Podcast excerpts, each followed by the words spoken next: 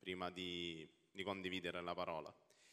E l'argomento che sto per trattare è un argomento che in, in realtà, eh, se dovesse essere approfondito, richiederebbe molto tempo. E ricordo che proprio preparai, studiai questo argomento all'incirca 9-10 anni fa e lo condivisi ai tempi con, durante il ritiro spirituale degli adolescenti.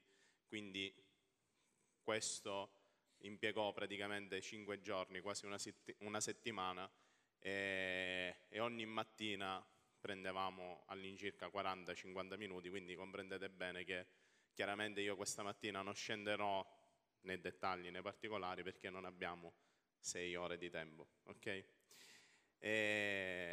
esiste anche un libro che è stato scritto su questo argomento, forse anche più libri, quindi c'è gente sicuramente che è anche più preparata di me e ha approfondito per lunghi anni questo argomento.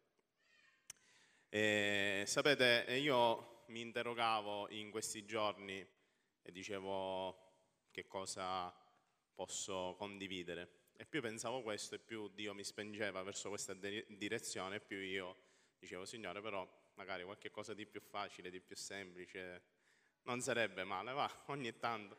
E, però proprio ogni cosa alla fine mi portava lì, e sia ieri quando mi preparavo, stamattina alla lode dell'adorazione.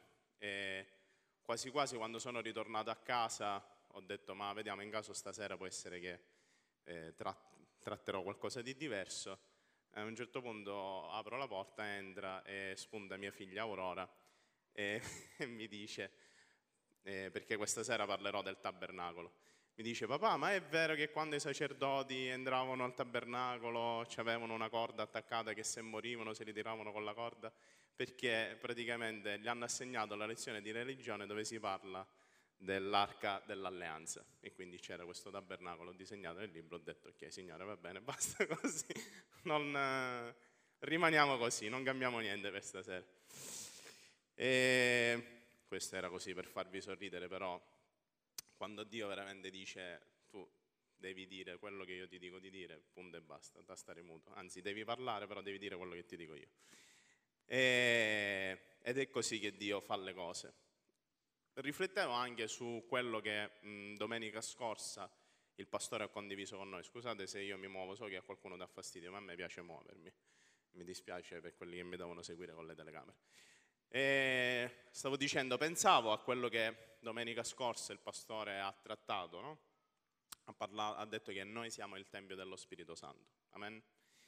E, ed è così, è una realtà. Però sapete, nella Bibbia appunto c'è un'immagine che si avvicina realmente più a quello che noi dovremmo essere. Perché quando noi parliamo di Tempio, parliamo di un luogo fisico che è piantato in un posto e lì è costruito di mattoni, come questo edificio, no?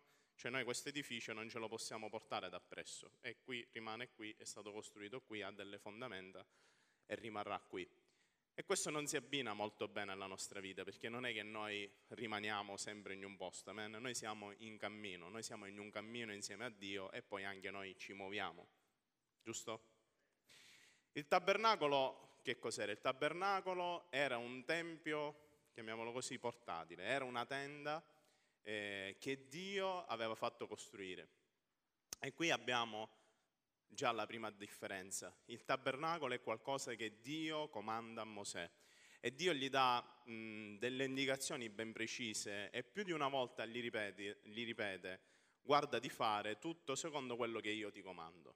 Mentre invece il Tempio è stato, diciamo, un desiderio del re Davide di costruire qualcosa di più eh, maestoso in onore di Dio e Dio questo glielo concesse. Ma Dio per il popolo di Israele aveva pensato a questo tabernacolo che camminava insieme al popolo.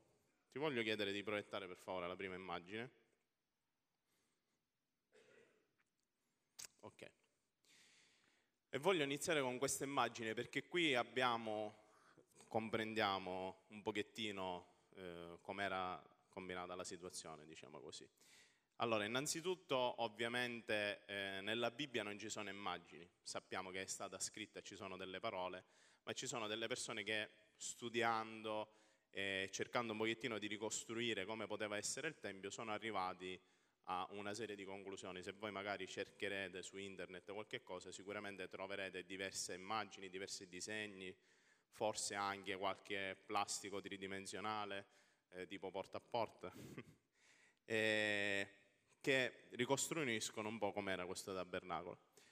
La cosa bella della storia eh, che è scritta nell'Esodo in cui il popolo di Israele esce dall'Egitto è che loro seguivano una colonna che, di, che rappresentava la presenza di Dio nel, in mezzo al popolo di Israele, che di giorno era una colonna di fumo per proteggerli dal sole, adombrarli, e di sera era una colonna di fuoco per riscaldarli, e quella era la presenza di Dio.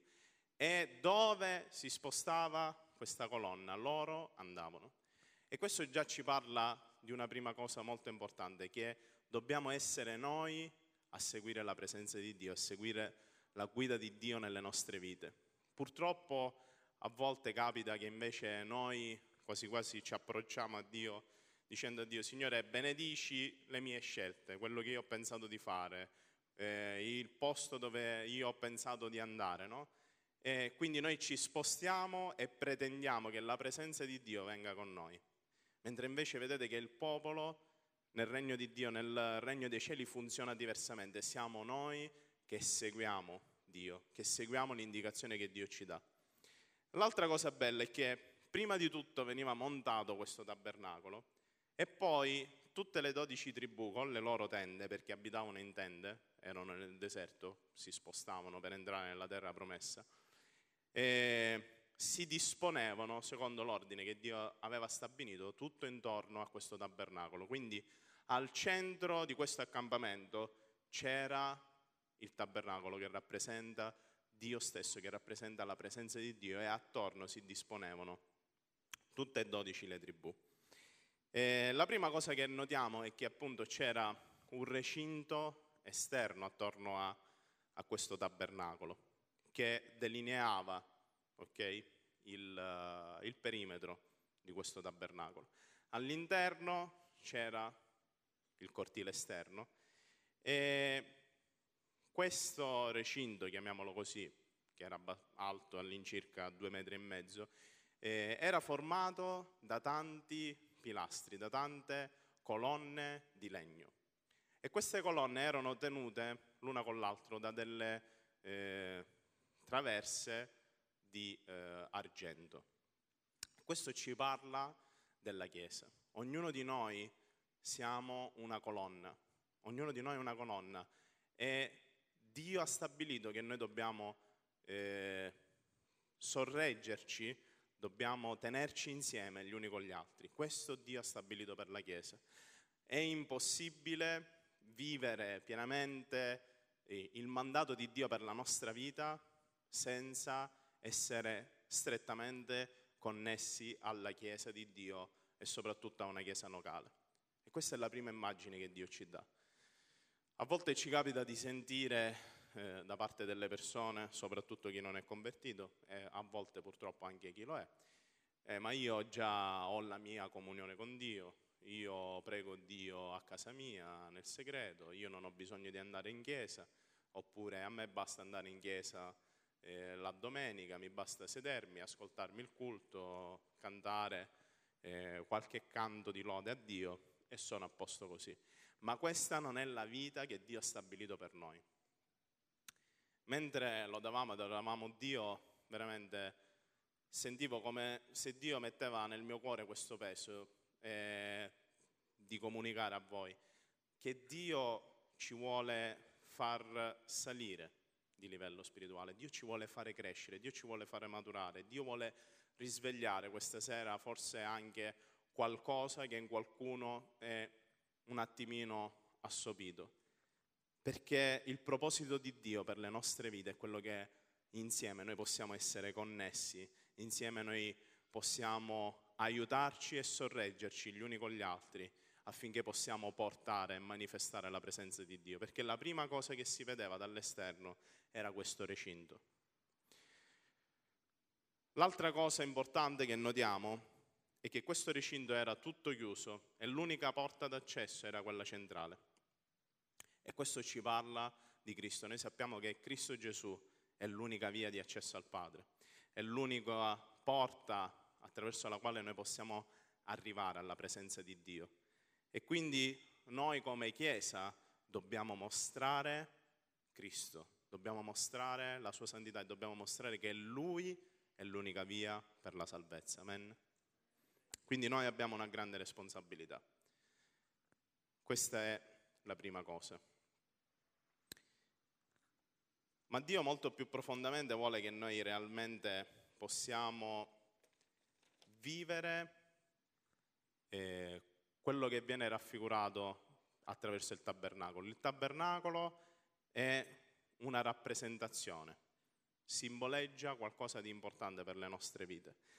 Dal tabernacolo noi possiamo vedere l'opera di Cristo per le nostre vite, possiamo vedere quale dovrebbe essere il cammino del credente, del cristiano, possiamo comprendere quale dovrebbe essere la nostra comunione con Dio e eh, qual è la strada per accedere al trono di Dio. Infatti, più avanti ne parleremo, vedremo che anche nell'Apocalisse si parla di alcune cose che poi in realtà troviamo anche nel tabernacolo, ok? Vengono rivelate delle figure che ci sono nel tabernacolo. Quindi veramente c'è una grande ricchezza nel, nel leggere, nel studiare il tabernacolo di Dio. E io questa mattina, va bene, questa sera, stamattina ho detto stasera, stamattina, stasera dico stamattina, mi sembra giusto. E io questa sera semplicemente quello che voglio eh, fare insieme a voi, che vi vorrei lasciare, sono degli strumenti per poter leggere eh, questi passi della Bibbia sotto una chiave e una luce diversa. Non ho la pretesa e la presunzione di esaurire tutto l'argomento qui, come ho detto eh, sin dal principio, ma il mio desiderio è che questo possa suscitare fame nelle nostre vite. Fratelli, nelle nostre vite ci deve essere fame per la parola di Dio. E non dobbiamo soffermarci a leggere solamente quei passi che sono semplici. Eh, in alcune epistole è scritto che noi dobbiamo maturare, maturare non bere solamente latte, ma iniziare a prendere anche del cibo solido. Purtroppo spesso ci fermiamo al latte, quello che ci basta per sopravvivere. La domenica ascoltiamo un messaggio che può essere di incoraggiamento, di esortazione per le nostre vite, che ci ricorda che noi siamo in questo mondo per un proposito, che dobbiamo essere di buon esempio e tutte cose belle, utili, ma poi abbiamo bisogno della sostanza. E la sostanza noi la dobbiamo ricercare nelle nostre case quando siamo da soli. E dobbiamo iniziare a cibarci di quelle cose che forse sono un po' più difficili da digerire, hanno bisogno di più tempo e di più applicazione, di più studio, voglio dire così. Quindi vi lascerò diciamo, degli strumenti per guardare questi passi sotto una luce diversa. Uh, in Esodo, a partire dal capitolo 25, si parla appunto della realizzazione di questo tabernacolo. Ci sono le istruzioni che Dio dà a Mosè per realizzare questo, questo luogo, questa tenda. E possiamo subito vedere, io lo voglio leggere stasera insieme a voi molto brevemente, Esodo capitolo 25, il versetto 1.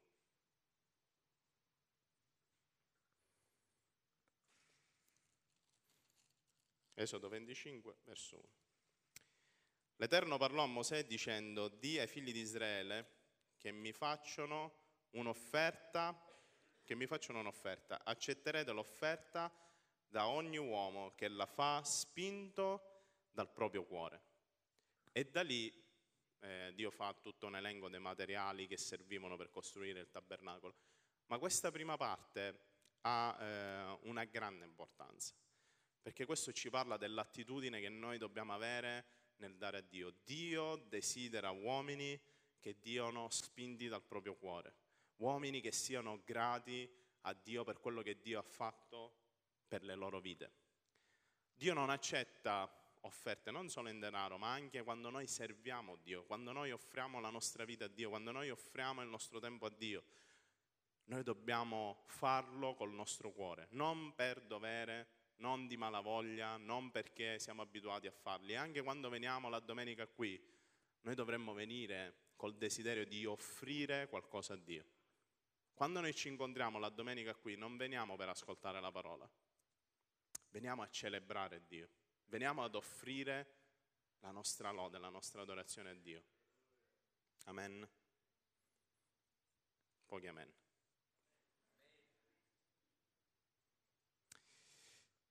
Noi veniamo a fare questo però e ogni giorno della nostra vita noi offriamo qualcosa a Dio. E poi alla fine è come la storia di Caino e Bele. Com'è la nostra offerta? Dio la giudicherà, non un uomo. Ma questa è la prima parte e la più importante.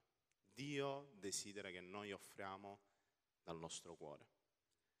E dicevo stamattina, forse tu stai servendo Dio per abitudine, forse lo stai servendo perché ormai quella è la tua posizione nella Chiesa, ti sei abituato e Dio vuole riaccendere in te quella gratitudine. Ricordiamoci che il popolo di Israele in questi passi era uscito dal paese d'Egitto, era uscito dalla schiavitù e quindi c'era gratitudine, c'era gioia nella loro vita, un po' come quando noi all'inizio della nostra conversione c'era dell'entusiasmo nella nostra vita, giusto? C'era della gratitudine nella nostra vita.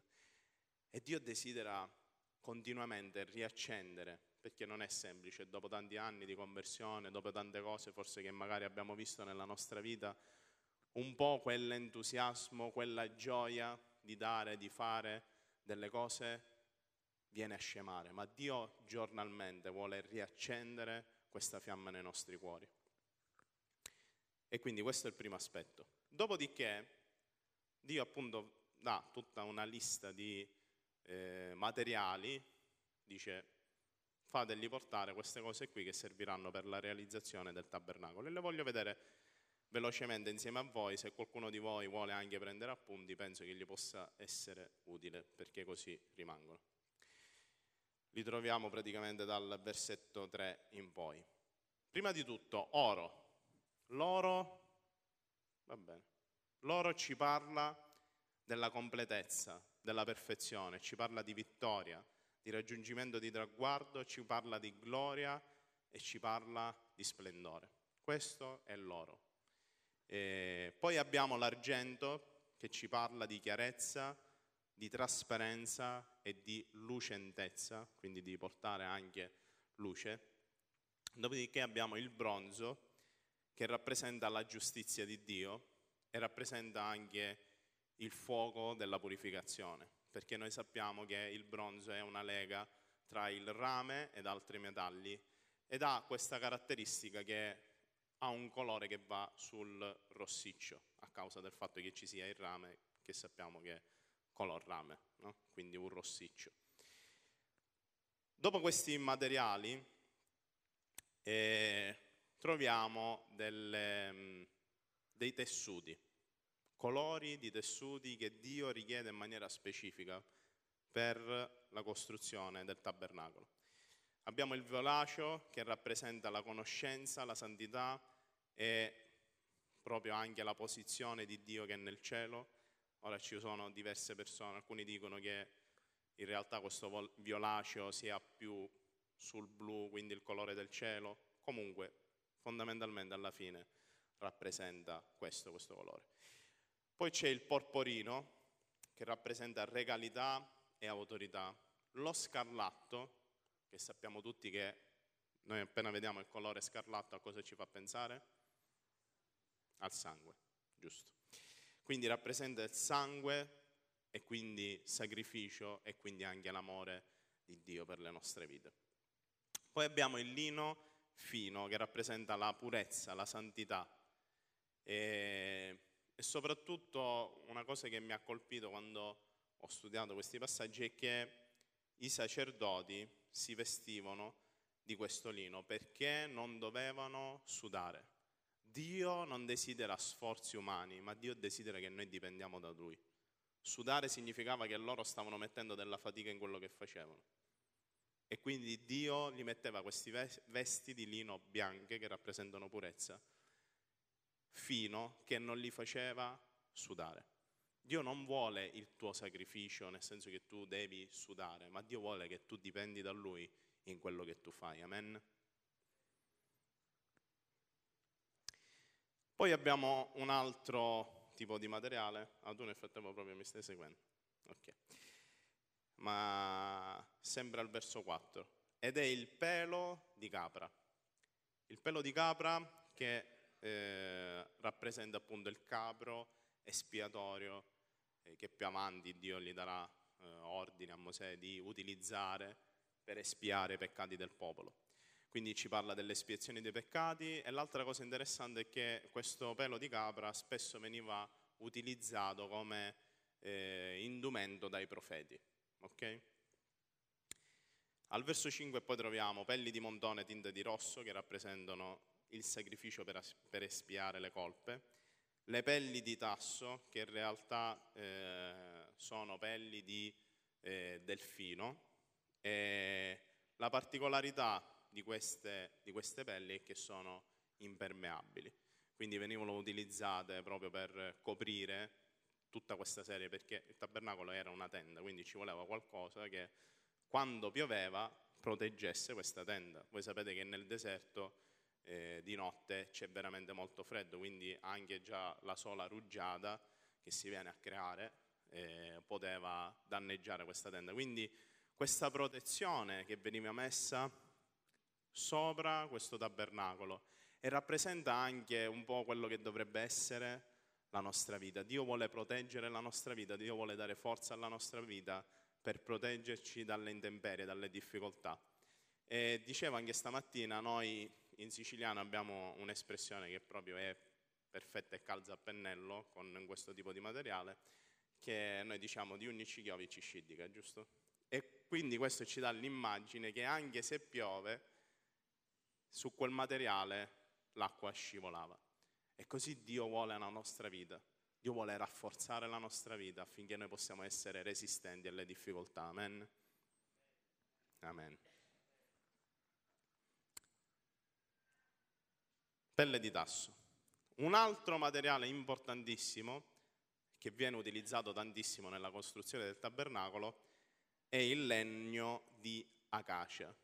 Il legno che rappresenta due cose, rappresenta l'umanità, la nostra umanità, perché se noi vedremo fra tutti questi materiali, molti materiali nobili di una certa importanza, forse il legno quasi quasi, anche se questo di acacia era abbastanza pregiato, è quello più umile, se così possiamo dire, ma rappresenta soprattutto il legno della croce, sul quale il nostro Signore Gesù Cristo è salito per espiare le nostre colpe, i nostri peccati, per acquistarci a Dio e riscattarci. Amen. E proprio se voi leggete queste pagine della Bibbia, voi vedrete quante volte viene menzionato questo legno e se noi lo guardiamo da questa prospettiva, vediamo che proprio Dio in ogni eh, elemento del tabernacolo ci voleva parlare del sacrificio di Cristo e del fatto che noi non possiamo acquistare, non possiamo essere perfetti davanti a Dio, ma abbiamo in ogni passo che noi facciamo, abbiamo sempre bisogno della grazia di Dio, abbiamo sempre bisogno che Cristo sia presente nella nostra vita. Fratelli, non, Gesù l'ha detto, voi senza di me non potete fare nulla. Noi senza il sacrificio di Gesù non ci possiamo presentare davanti a Dio. E questo elemento del legno proprio lo troviamo dal cortile esterno, vi ricordate i pilastri, fino all'interno del Tempio. Quindi un materiale molto importante. Poi c'erano altri elementi eh, che sono l'olio per il candelabro, che rappresentano, l'olio rappresenta lo Spirito Santo e l'illuminazione, la rivelazione che lo Spirito Santo ci dà per poter comprendere la parola di Dio, degli aromi per l'unzione, che ovviamente rappresentano l'unzione che Dio dà al suo popolo e in quel caso a quei tempi ai sacerdoti, ai re, e, e poi degli aromi per l'incenso profumato. Noi sappiamo nella Bibbia che quando si parla di incenso si parla delle preghiere, della lode, dell'adorazione e dell'intercessione dei santi. I santi sono quelli del calendario, vero? Ah, volevo cogliervi impreparati, invece state seguendo, siete attenti. I santi siamo noi che siamo qua in vita e siamo sulla terra. E, e Dio dà grande importanza a questo incenso. Ora poi lo vedremo un pochettino più avanti insieme. Quindi, possiamo prendere un attimo l'altra immagine dove ci viene mostrato un pochettino tutto il tabernacolo per vedere. Ok, perfetto. Possiamo vedere qui una ricostruzione di com'era il tabernacolo e c'erano degli elementi che questa sera non andiamo ad analizzare nel dettaglio perché sono lunghi cuccamukka, come si dice in Germania, eh, però c'era un altare per i sacrifici, sul quale venivano offerti i sacrifici degli animali per l'espiazione delle colpe. Per ogni peccato che tu commettevi, se voi avete mai letto questi passaggi, c'era una tipologia di sacrificio che tu devi, dovevi fare. Okay? Quindi abbiamo l'altare dei sacrifici, più avanti c'è una conca di bronzo, questa eh, vasca proprio di, eh, di bronzo serviva a lavarsi, a purificarsi sia le mani che i piedi. E, e, questo è importante perché noi spesso pensiamo, ok, Cristo è morto sulla croce, ha compiuto il suo sacrificio una volta e per sempre ed è così, non c'è più bisogno di spargimento di sangue per i nostri peccati. Però se noi lo guardiamo da un'altra prospettiva, la prospettiva dell'attitudine che noi dobbiamo avere nei confronti di Dio, la prospettiva della nostra vita nei riguardi di Dio, qui Dio come se ci vuole dire ogni giorno presentiamo le nostre vite davanti a Dio, ogni giorno purifichiamo le nostre mani, i nostri piedi con l'acqua, perché siamo in questo mondo, in questo mondo c'è polvere, nel deserto c'era polvere, c'era terra, si ci sporcava camminando giusto? Quanti di noi vanno, non lo so, in spiaggia, alla playa, anche se tu non ti vuoi sporcare i piedi con la sabbia e ti metti anche degli scarponi, ma la sabbia riesce ad entrare sempre lo stesso. E così è la vita che noi viviamo su questa terra. Noi vorremmo rimanere puliti, ma qualche granello di sabbia sempre nelle nostre scarpe nelle nostre mani lo troviamo. E quindi abbiamo bisogno sempre di presentarci davanti a Dio per purificare le nostre vite. Abbiamo bisogno di offrire a Dio il nostro sacrificio di lode e di adorazione davanti a Lui. E, e questo dobbiamo farlo costantemente, continuamente nelle nostre vite. Non dobbiamo pensare di essere arrivati alla perfezione. Forse noi siamo convertiti, non lo so, da 5 anni, 10 anni, 15, 20, 30, 40 50, ma di questo ne abbiamo costantemente bisogno, esaminare la nostra vita davanti a Dio, fratelli e sorelle, perché non siamo mai arrivati, non saremo mai perfetti. E quindi noi desideriamo, perché altrimenti che senso ha eh, il nostro, non lo so, venire in chiesa, il nostro stare con Dio, se non il perfezionamento della nostra vita? Dice che, la Bibbia dice che Dio ha dato dei ministeri per il perfezionamento dei santi. Dio vuole sempre di più, fin tanto che noi siamo su questa terra, perfezionare le nostre vite. E quindi noi non dobbiamo sentirci arrivati, ma ogni giorno esaminare noi stessi dicendo, Signore, cosa c'è ancora da trasformare nella, nella mia vita? Perché io ti voglio dare sempre più gloria. Amen.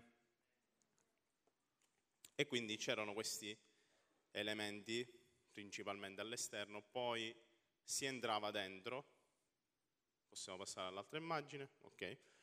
Si entrava dentro e questa tenda eh, era suddivisa in due parti, come voi vedete c'era il luogo, quello che noi chiamiamo luogo santo, o semplicemente detto dagli ebrei il santo, e poi c'era la stanza più interna dove si trovava eh, l'arca dell'alleanza, che era chiamato il Santo dei Santi, o come lo diciamo noi eh, in maniera comune, lo chiamiamo in modo comune, il luogo santissimo.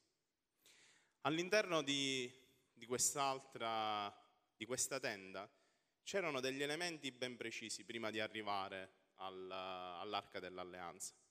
Sulla destra vediamo appunto questo tavolo dove c'erano 12 pezzi di pane che ogni giorno venivano fatti freschi e venivano messi lì davanti. E questo ci parla del popolo di Dio. 12 rappresenta il popolo di Dio, le 12 tribù.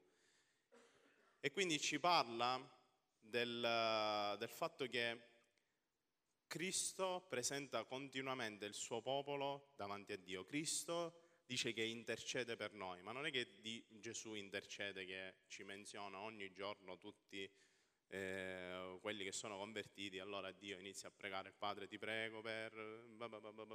No, è la sua posizione davanti a Dio. Cristo, eh, Dio ci vede, Dio Padre, attraverso il sacrificio di Cristo, perché Cristo è ancora lì con il suo corpo glorificato, dove ci sono delle ferite che sono reali, quelle che Tommaso ha toccato, che gli ha detto Signore io non credo se non tocco le tue ferite.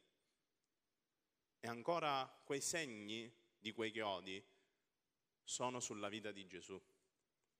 E questo è sempre davanti al Padre e Dio può parlare con noi e Dio può guardare le nostre vite e noi possiamo parlare con Dio perché c'è Cristo che intercede per noi. E il desiderio di Cristo è di presentare sempre il suo popolo, la sua Chiesa, davanti a Dio, quei dodici pani nel tavolo della presentazione. Sul lato sinistro abbiamo un oggetto che sicuramente tanti di noi conosciamo, che è il candelabro a sette bracci. Candelabro che ovviamente serviva a mettere le candele e a fare luce, altrimenti dentro questa tenda che era tutta chiusa no, non si vedrebbe niente. Ma il candelabro ha anche un significato molto importante. Se noi prendiamo Apocalisse, questo lo leggo io, non c'è bisogno che cambi. Apocalisse capitolo 4, verso 5, leggiamo questo, e dal trono procedevano dal trono di Dio, procedevano lampi, tuoni e voci e davanti al trono c'erano sette lampade ardenti che sono i sette spiriti di Dio. E lo Spirito Santo, lo Spirito di Dio ha queste sette caratteristiche, sette peculiarità che io vi invito a ricercare nella Bibbia. Utilizzate una chiave biblica, utilizzate il sito laparola.net e cercate sette spiriti e vedete che cosa troverete all'interno della Bibbia. E questo rappresentano lo Spirito Santo che illumina, che dà luce, ok? E ci fa vedere la strada che Dio ha preparato per la nostra vita. Nella parte più vicina al luogo santissimo troviamo un altro elemento che è l'altare dell'incenso. Riflettevo su, su questo altare perché spesso nella Bibbia c'è scritto proprio questa parola, bruciare l'incenso. L'incenso non è che si metteva lì spento, l'incenso bisogna bruciarlo. E se l'incenso che veniva fatto bruciare su questo altare rappresenta le nostre preghiere, ok? Quindi l'incenso sono le nostre preghiere, noi cosa siamo? Noi siamo l'altare. Nella nostra vita ci deve essere un fuoco, ci deve essere, la nostra vita deve bruciare per Dio e quel bruciare per Dio emetterà un profumo che sono le nostre preghiere, la nostra lode, la nostra adorazione. Le preghiere non sono solo le richieste che noi facciamo a Dio. Troppo spesso noi ci, so, ci fermiamo solo a, ok, preghiamo, chiediamo a Dio qualcosa. Cioè quando abbiamo qualcosa da chiedere a Dio, noi andiamo davanti a Dio. Dio non è il nostro bancomat. Dio è il nostro Padre, Dio è il nostro Signore, Dio è il nostro tutto. E Dio ci chiama ad essere un altare dell'incenso che offre un profumo a Dio. Quindi noi dobbiamo bruciare per Dio e questa fiamma che Dio mette nel nostro cuore produce, ok, del fumo che sale fino a Dio e per Dio è odore. Le nostre preghiere sono come incenso profumato. Amen. Questo lo troviamo anche in Apocalisse, capitolo, non lo prendere, capitolo 5, dal verso 6 al verso 10, se ve lo volete scrivere. Troviamo appunto che le preghiere dei santi che sono sulla terra, quindi noi viventi, erano come incenso davanti a Dio. Una volta finito, diciamo, questo ambiente, questa stanza, questo luogo santo, ci ritroviamo davanti a quello che noi conosciamo come il velo.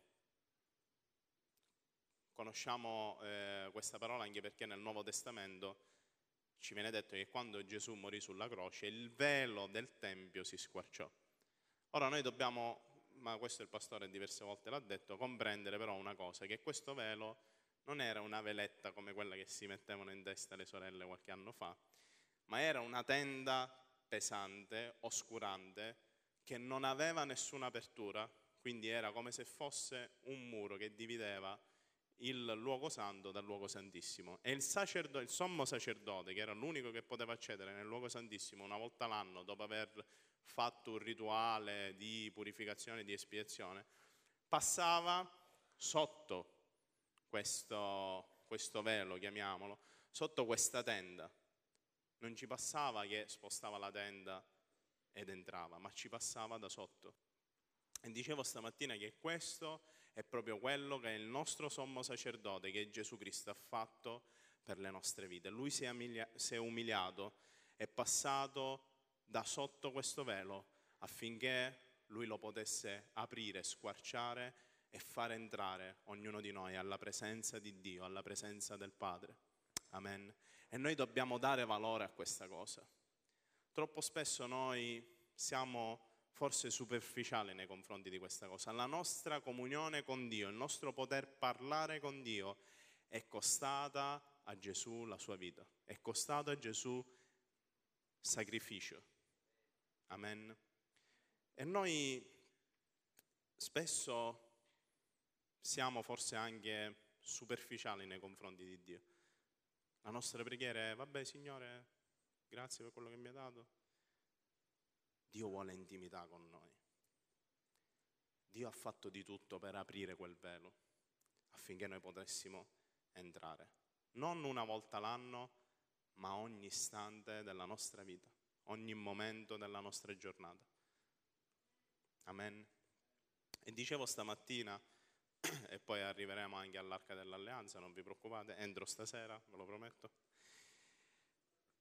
E stavo dicendo, a volte mi capita, sapete, io lavoro insieme agli adolescenti e ai giovani già da diversi anni. Eh, Dio mi ha voluto dare questa spina nella carne, sto scherzando. Ma da diversi anni e a volte capita di parlare con i ragazzi e anche io a volte ho vissuto di questo nella, nella mia vita e ti dicono ma io non sento più la presenza di Dio come prima, ma io non sento la presenza di Dio quando vengo in chiesa.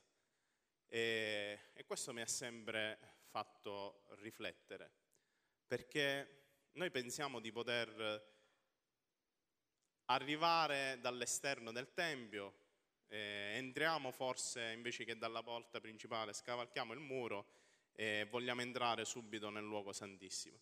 Come vedete, non è che ci sono dei riti da fare davanti a Dio, ma c'è un'attitudine della nostra vita, del nostro cuore, che noi dobbiamo avere davanti a Dio per poter entrare nella sua presenza. Quindi quando tu vivi immerso nella, nella tua vita, nei tuoi compromessi, nei tuoi peccati, quando tu tieni Dio lontano dalla tua vita e non preghi e non leggi la Bibbia, come puoi avere quella sensibilità nel tuo cuore di metterti subito in comunione con Dio, di sentire che Dio ti parla? C'è bisogno di una preparazione della tua vita. Non è che Dio non è pronto, Dio è sempre pronto ad avere comunione con noi. Siamo noi che a volte non siamo pronti ad avere comunione con Lui, perché le nostre orecchie sono chiuse, perché i nostri cuori sono appesantiti dal nostro peccato, dalla nostra sporcizia, dai nostri sensi di colpa. Ma quando noi vediamo questa immagine meravigliosa del tabernacolo, vediamo che Cristo Gesù ha fatto tutto quello che lui poteva fare per fare sì che noi potessimo lasciare i nostri peccati e potessimo entrare alla presenza di Dio. Perché noi non siamo giusti da noi stessi, ma è Lui che ci giustifica. Noi siamo giusti per il mezzo suo. Amen.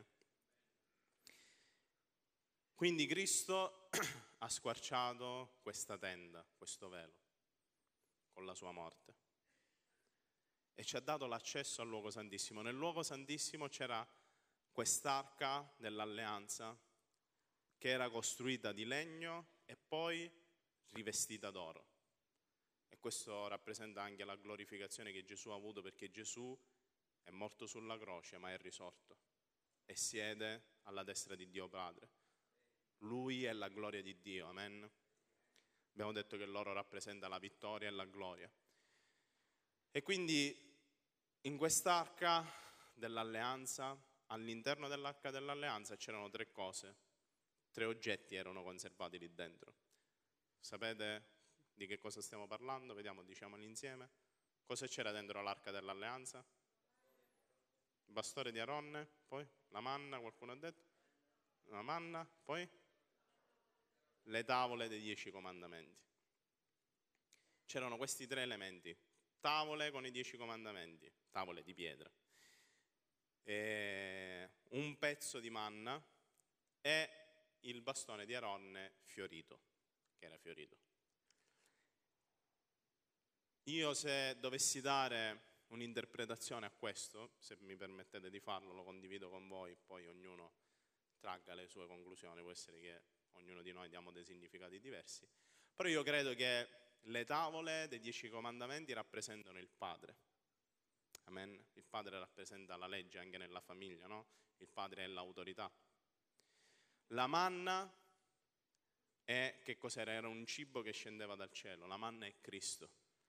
Dio ci ha dato il suo figliolo Gesù Cristo che è sceso dal cielo per dare vita, dare forza ad ognuno di noi, perché il cibo ci dà vita, ci dà forza, senza quello moriamo. E quindi il bastone di Aronne inevitabilmente rappresenta lo Spirito Santo, lo Spirito Santo che fa fiorire un bastone che è staccato dal resto dell'albero. Un bastone è un pezzo di legno staccato dall'albero che non può più portare frutto. Giusto? Ma lo Spirito Santo ci fa fiorire, lo Spirito Santo ci fa portare frutto perché ci collega a Dio. Amen. È lo Spirito Santo quello che ci dà la connessione col Padre. Dio ha mandato lo Spirito Santo a dimorare in ognuno di noi affinché noi possiamo avere una comunione continua col Padre, possiamo ricevere da Lui e possiamo portare frutto per la Sua gloria. Questo è quello che Dio chiama a fare nelle nostre vite. E stamattina dicevo che, eh, che appunto noi dovremmo esaminare le nostre vite e dovremmo dire quale frutto sta portando la mia vita quale frutto sta portando la mia vita per la gloria di Dio? Cosa sto facendo? Ed avere non solo una visione come individuo, quindi come singolo, ok, io ho la mia comunione con Dio, io prego a casa, sono a posto, a posto così, ma comprendere che noi siamo parte di un corpo, comprendere che il fratello e la sorella che è accanto a te è la tua responsabilità. Tua moglie e tuo marito sono la tua responsabilità, i tuoi figli, i tuoi genitori, i tuoi nipoti, i tuoi cugini eh, sono la tua responsabilità. E troppo spesso noi pensiamo che è sempre responsabilità di qualcun altro. La Chiesa è responsabilità dei pastori e dei suoi collaboratori. E il mio mh, collega di lavoro sarà responsabilità di qualcun altro. Dobbiamo iniziare a prenderci le nostre responsabilità, perché se Dio ha fatto tutto questo, e Dio permette che noi siamo su questa terra è perché ha un proposito per noi e il nostro proposito su questa terra è quello di fare discepoli del nostro Signore Gesù Cristo. Amen. E quindi ti voglio dire come ti stai integrando nella tua chiesa locale. E spesso mi capita eh, di parlare con le persone di sentire persone che dicono ma eh, io vorrei che il pastore mi dicesse cosa devo fare Perché il pastore non viene da me e non mi dice di fare questo piuttosto che quell'altro? Oppure persone che subito vogliono, non lo so, arrivare a fare arrivare in dei ruoli di responsabilità che richiedono una preparazione, che richiedono anni di esperienza, perché sapete, eh, sicuramente condividere un messaggio, salire qua sopra, dire delle parole belle in maniera eh, strutturata, forse tanti di noi riescono a farlo. Però è una responsabilità perché noi esponiamo la nostra vita. Chi sale qua sopra espone la sua vita perché in un certo senso mette in gioco se stesso dicendo io dovrei essere il primo esempio di quello che sto dicendo, ok?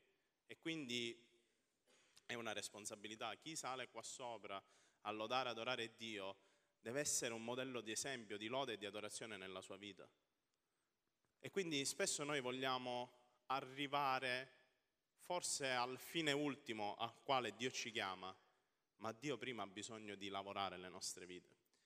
Gesù non è salito, non è nato trentenne e subito è salito sulla croce. Poteva farlo? Sì, Dio poteva farlo. Ma Dio ha deciso di fare nascere un bambino.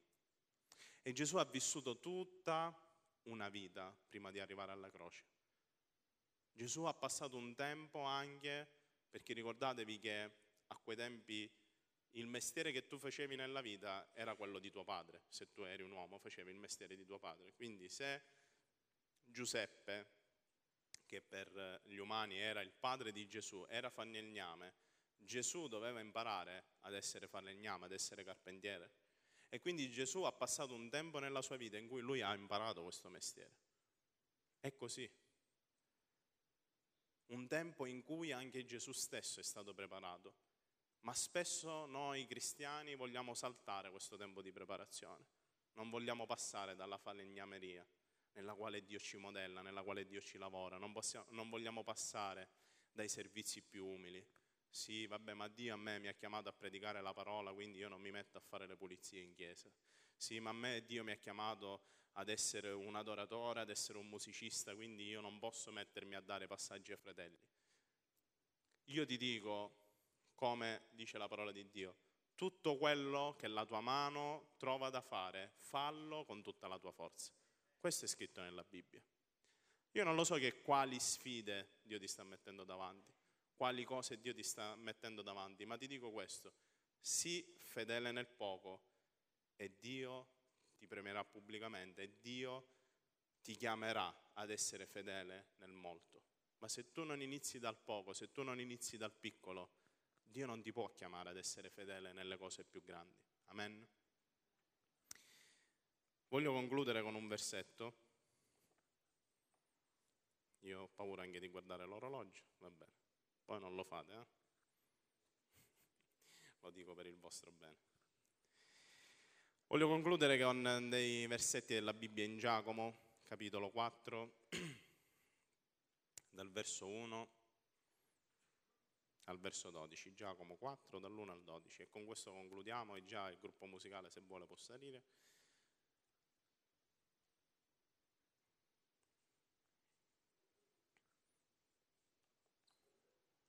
Ci sei? Mm. Da dove vengono le guerre e le contese fra voi? Non provengono forse dalle passioni che guerreggiano nelle vostre membra? Voi desiderate e non avete, voi uccidete e portate invidia e non riuscite ad ottenere, voi litigate e combattete e non avete perché non domandate. Voi domandate e non ricevete perché domandate male per spendere nei vostri piaceri. Adulteri e adultere, non sapete che l'amicizia del mondo è inimicizia contro Dio? Chi dunque vuole essere amico del mondo si rende nemico di Dio. Pensate che la scrittura dica in vano lo spirito che abita in noi ci brama fino alla gelosia? Ma egli dà una grazia ancora più grande. Perciò dice, Dio resiste ai superbi, ma dà grazia agli umili. Sottomettetevi dunque a Dio, resistete al diavolo ed egli fuggirà da voi. Avvicinatevi a Dio ed egli si avvicinerà a voi. Pulite le vostre mani, o peccatori, e purificate i vostri cuori, o voi dal cuore doppio. Affliggetevi, fate cordoglio e piangete, il vostro riso si cambia in duolo e la vostra gioia in tristezza. Umiliatevi davanti al Signore ed Egli vi innalzerà. Non parlate gli uni contro gli altri fratelli. Chi parla contro il fratello e giudica il, fratello, il proprio fratello, parla contro la legge e giudica la legge. Ora se giudichi la legge, tu non sei un esecutore della legge, ma un giudice. C'è un solo legislatore che può salvare, median, eh, può salvare e mandare in perdizione, ma tu chi sei che giudichi un altro? Dice perché ho voluto concludere così? Perché qui Giacomo non sta parlando a delle persone non credenti, ma sta parlando alla Chiesa. E sta mettendo al nudo l'immaturità dei credenti. E questo è forte, questo è duro, questo è pesante. Noi spesso siamo più abituati a sentirci dire che tutto va bene, tutto è ok, tutto è fantastico, la vita con Gesù meraviglioso, tutto vittorioso, la Chiesa è il posto più bello sulla faccia della terra. Ma la verità è che spesso capitano le problematiche. E io credo questo, se noi vivessimo ogni giorno, e sto parlando per ognuno di noi, quindi anche per me, se noi vivessimo ogni giorno con coscienza di quello che Cristo ha realmente fatto su quella croce, avendo questa visione del tabernacolo, dove Gesù ha fatto di tutto per liberarci, per salvarci, per purificare le nostre vite, noi riusciremmo ad affrontare i problemi, le difficoltà e, e anche le incomprensioni che ci sono nella nostra famiglia, nella Chiesa, in maniera totalmente diversa. Spesso siamo troppo impegnati a giudicare, a sparlare, a criticare ma quanto tempo ci impegniamo invece di usare il nostro fiato a fare quelle cose, a pregare? Quanto tempo investiamo della nostra vita quando qualcosa non va per presentarci davanti a Dio e supplicare Dio affinché le cose cambino? Perché è più facile giudicare, è più facile criticare un altro. E qui Giacomo mette a nudo, ripeto, mette a nudo i problemi di questi fratelli, di questa chiesa. Però come dice sempre mio cognato, questo non è per noi, vero? Per altri, per noi no. Esaminiamo le nostre vite e iniziamo a cambiare il nostro atteggiamento, il nostro, la nostra attitudine. Io sentivo proprio mentre lodavamo ed eravamo Dio che Dio ci vuole fare maturare, Dio vuole una chiesa matura in questa città, fratelli e sorelle. Dio vuole che noi iniziamo a maturare. Dio vuole veramente degli altari dell'incenso che siamo noi, che bruciano davanti alla presenza di Dio, che innalzano preghiere. Dio vuole una chiesa che prega, che loda, che adora Dio con forza. E spesso mi rattristo, ma non prendetela come un giudizio nei vostri confronti come una critica, ma come un qualcosa che rattrista il mio cuore perché io mi faccio delle domande. Dicevo stamattina, ci sono, ognuno di noi è diverso, ha delle peculiarità. Ci sono quelli che sono sempre positivi, sempre ottimisti. Ci sono quelli invece che evidenziano ogni tanto le cose che non vanno, ma lo fanno per migliorare. Io mi trovo in quella categoria. E no degli ottimisti, di quello che evidenzia le cose da migliorare. E mi domando a volte, e questo mi fa male, dico, a che punto siamo nella nostra vita, perché veniamo qui in chiesa quasi quasi sembra che ci sia una pesantezza nelle nostre vite che non riusciamo ad esprimere la nostra lode e la nostra adorazione verso Dio. Io spesso mi confronto con i gruppi musicali e realmente mi rendo conto che essere qua sopra e vedere davanti a noi un popolo di persone sedute in silenzio, con la testa abbassata, a guardare forse anche il cellulare, scoraggia. E tante volte, tanti di loro magari mi dicono, che senso ha? Che senso ha? Noi dobbiamo essere degli altari, fratelli, sorelle. Questo no, non sarà facile, non è semplice, perché nella nostra vita ci sono sfide, ci sono difficoltà, ma questa è la nostra vita da cristiani, Dio ci chiama a questo. Noi non veniamo in chiesa per riempire un posto, noi veniamo in qui per essere perfezionati, andare nel mondo ed adempiere la chiamata di Dio per le nostre vite. Ci possiamo alzare tutti in piedi, per favore?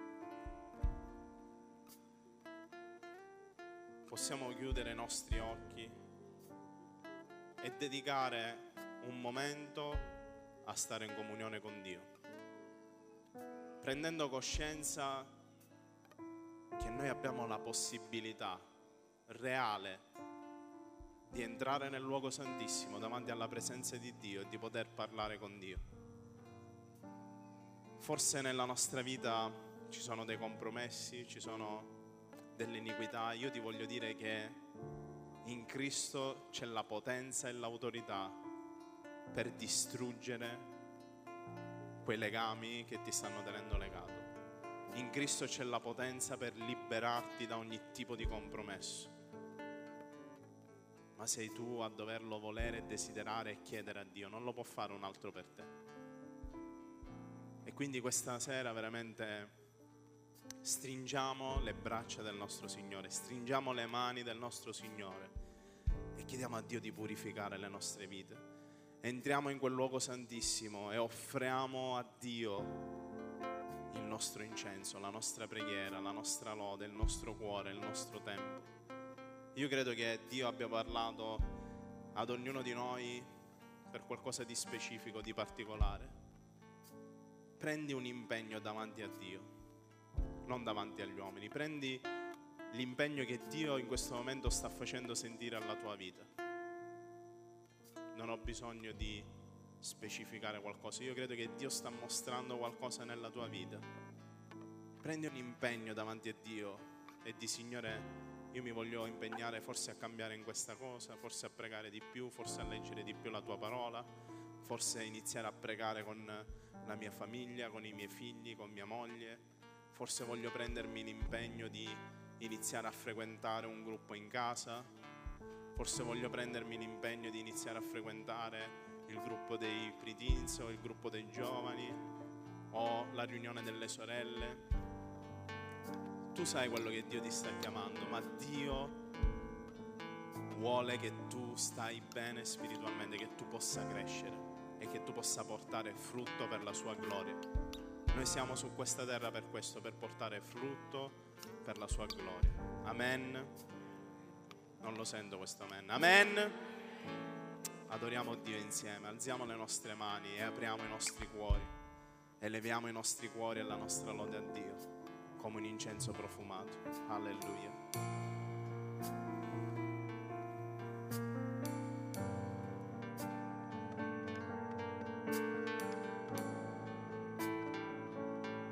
Fammi entrare nei tuoi cortili e poi nel luogo santo attraverso l'altare di bronzo voglio vedere il volto tuo. Passo tra la folla, sento canti di lode, ricevo la giustizia, posso trovarla solo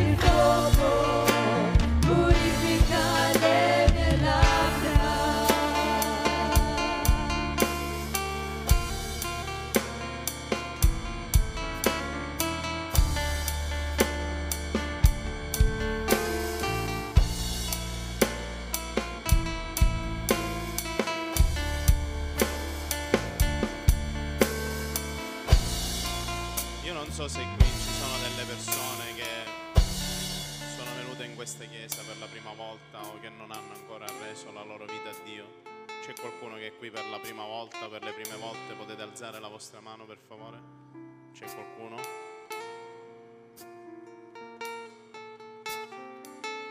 Se tu in questo momento desideri dare la tua vita a Dio, hai ascoltato queste parole, hai compreso che Dio ha sacrificato il suo figliolo Gesù, ha dato la sua intera vita affinché tu potessi, potessi riconciliarti con Lui, potessi avere vita in Lui. Io ti voglio invitare, se tu lo desideri, a venire qui davanti. Faremo insieme una preghiera.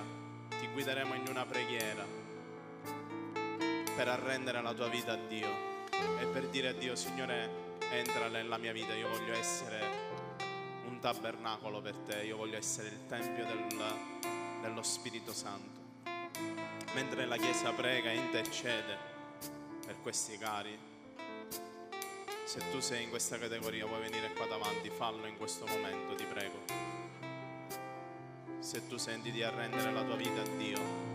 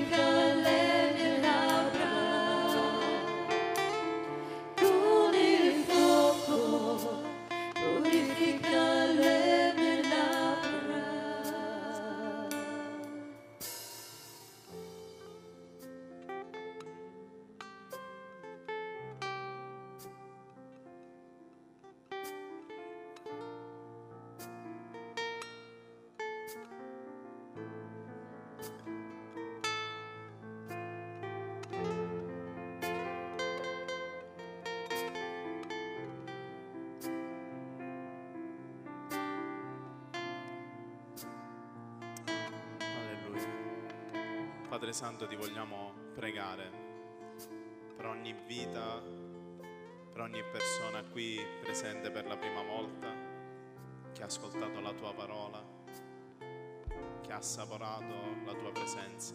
Ti vogliamo pregare per questi nostri cari amici, ti preghiamo che tu Spirito Santo possa toccare ancora più in profondità le loro vite, che tu possa convincerli di peccato, di giustizia, di giudizio che tu veramente possa riconciliarli, avvicinarli a Dio attraverso il sangue di Gesù Cristo, attraverso il sacrificio di quella croce, attraverso la parola di Dio. Ti prego Signore per quei fratelli che li hanno portati qui, che possono avere la sapienza e il discernimento per guidarli affinché ti possano conoscere sempre più profondamente nel nome di Gesù. Amen. Grazie Padre.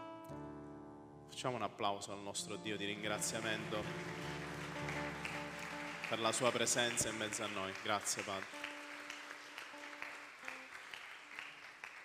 Adesso, vabbè, rimango qua sotto, tanto ci sono poi i compleanni, cose.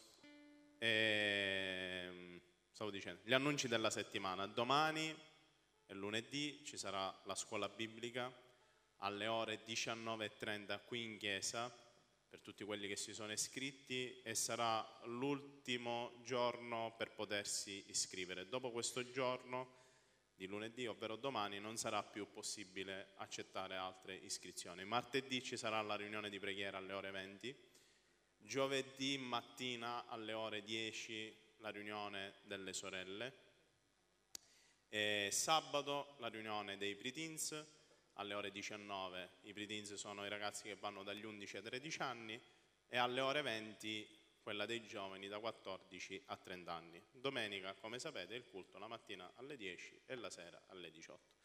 Voglio invitare davanti tutti quelli che hanno fatto il compleanno e l'anniversario di matrimonio e in più ci sono dei nostri fratelli che devono partire per eh, cos'è Treviso? Ok, ma tuo marito dov'è? Eh, dov'è? Ah, non c'è stasera. Allora preghiamo per te e poi tu gli mandi la nostra preghiera. Ok, anniversari, compleanni. Compleanno, ovviamente, se sei venuto da solo. Certo. Ora preghiamo. Ci vogliamo alzare in piedi, vogliamo pregare? Padre Santo, ti vogliamo ringraziare, Signore, per la vita di questo nostro caro fratello, Signore, per gli anni di vita che tu gli hai donato. Ti chiediamo di benedire la sua vita, la vita della sua famiglia e i prossimi anni di vita che tu gli darai, Signore, che possono essere ripieni della tua presenza, Signore, e del tuo spirito, nel nome di Gesù. Amen. Un applauso, auguri. E poi vogliamo pregare per eh, la famiglia Nasca, Esther e suo marito Salvo, perché loro andranno a Treviso a trovare la figlia e mi spiegava che lì proprio eh, c'è un pochettino questo problema del coronavirus, quindi vogliamo pregare per una protezione nelle loro vite e vogliamo pregare non solo per la nostra nazione, ma anche per le altre nazioni che sono colpite da questo virus, affinché Dio veramente affinché le persone possano aprire gli occhi e comprendere che il domani non ci appartiene e chiedere e supplicare Dio per la sua grazia e la sua protezione. Amen. Padre Santo, ti vogliamo pregare veramente per la famiglia Nasca, ti vogliamo pregare per Esther, per Salvo e per loro figlia, la loro nipote e il loro genero lì a Treviso, Signore, ti preghiamo che tu possa proteggere le loro vite, possa proteggere la loro famiglia, possa proteggere il loro viaggio di andata e di ritorno. E ti preghiamo, Dio d'amore, che tu possa spandere veramente la tua grazia e la tua misericordia sulla nostra nazione, Signore, che tu possa proteggere le nostre vite, che tu possa proteggere la tua Chiesa e che tu possa salvare veramente le vite di coloro che sono stati contagiati. Ti, crediamo, ti chiediamo perdono veramente per ogni peccato dell'umanità, per ogni mh, azione malvagia, Signore, che è stata compiuta. Ti chiediamo di spandere veramente la tua grazia su questa nostra terra, Signore, affinché tu possa fermare lo spandersi e l'avanzata di questo virus. Te lo chiediamo nel nome di Gesù. Amen. Amen. Devi dire qualcosa? Facciamo un canto finale ci salutiamo. Amen. Eravate pronti? Anche voi, hai visto? Stanno imparando.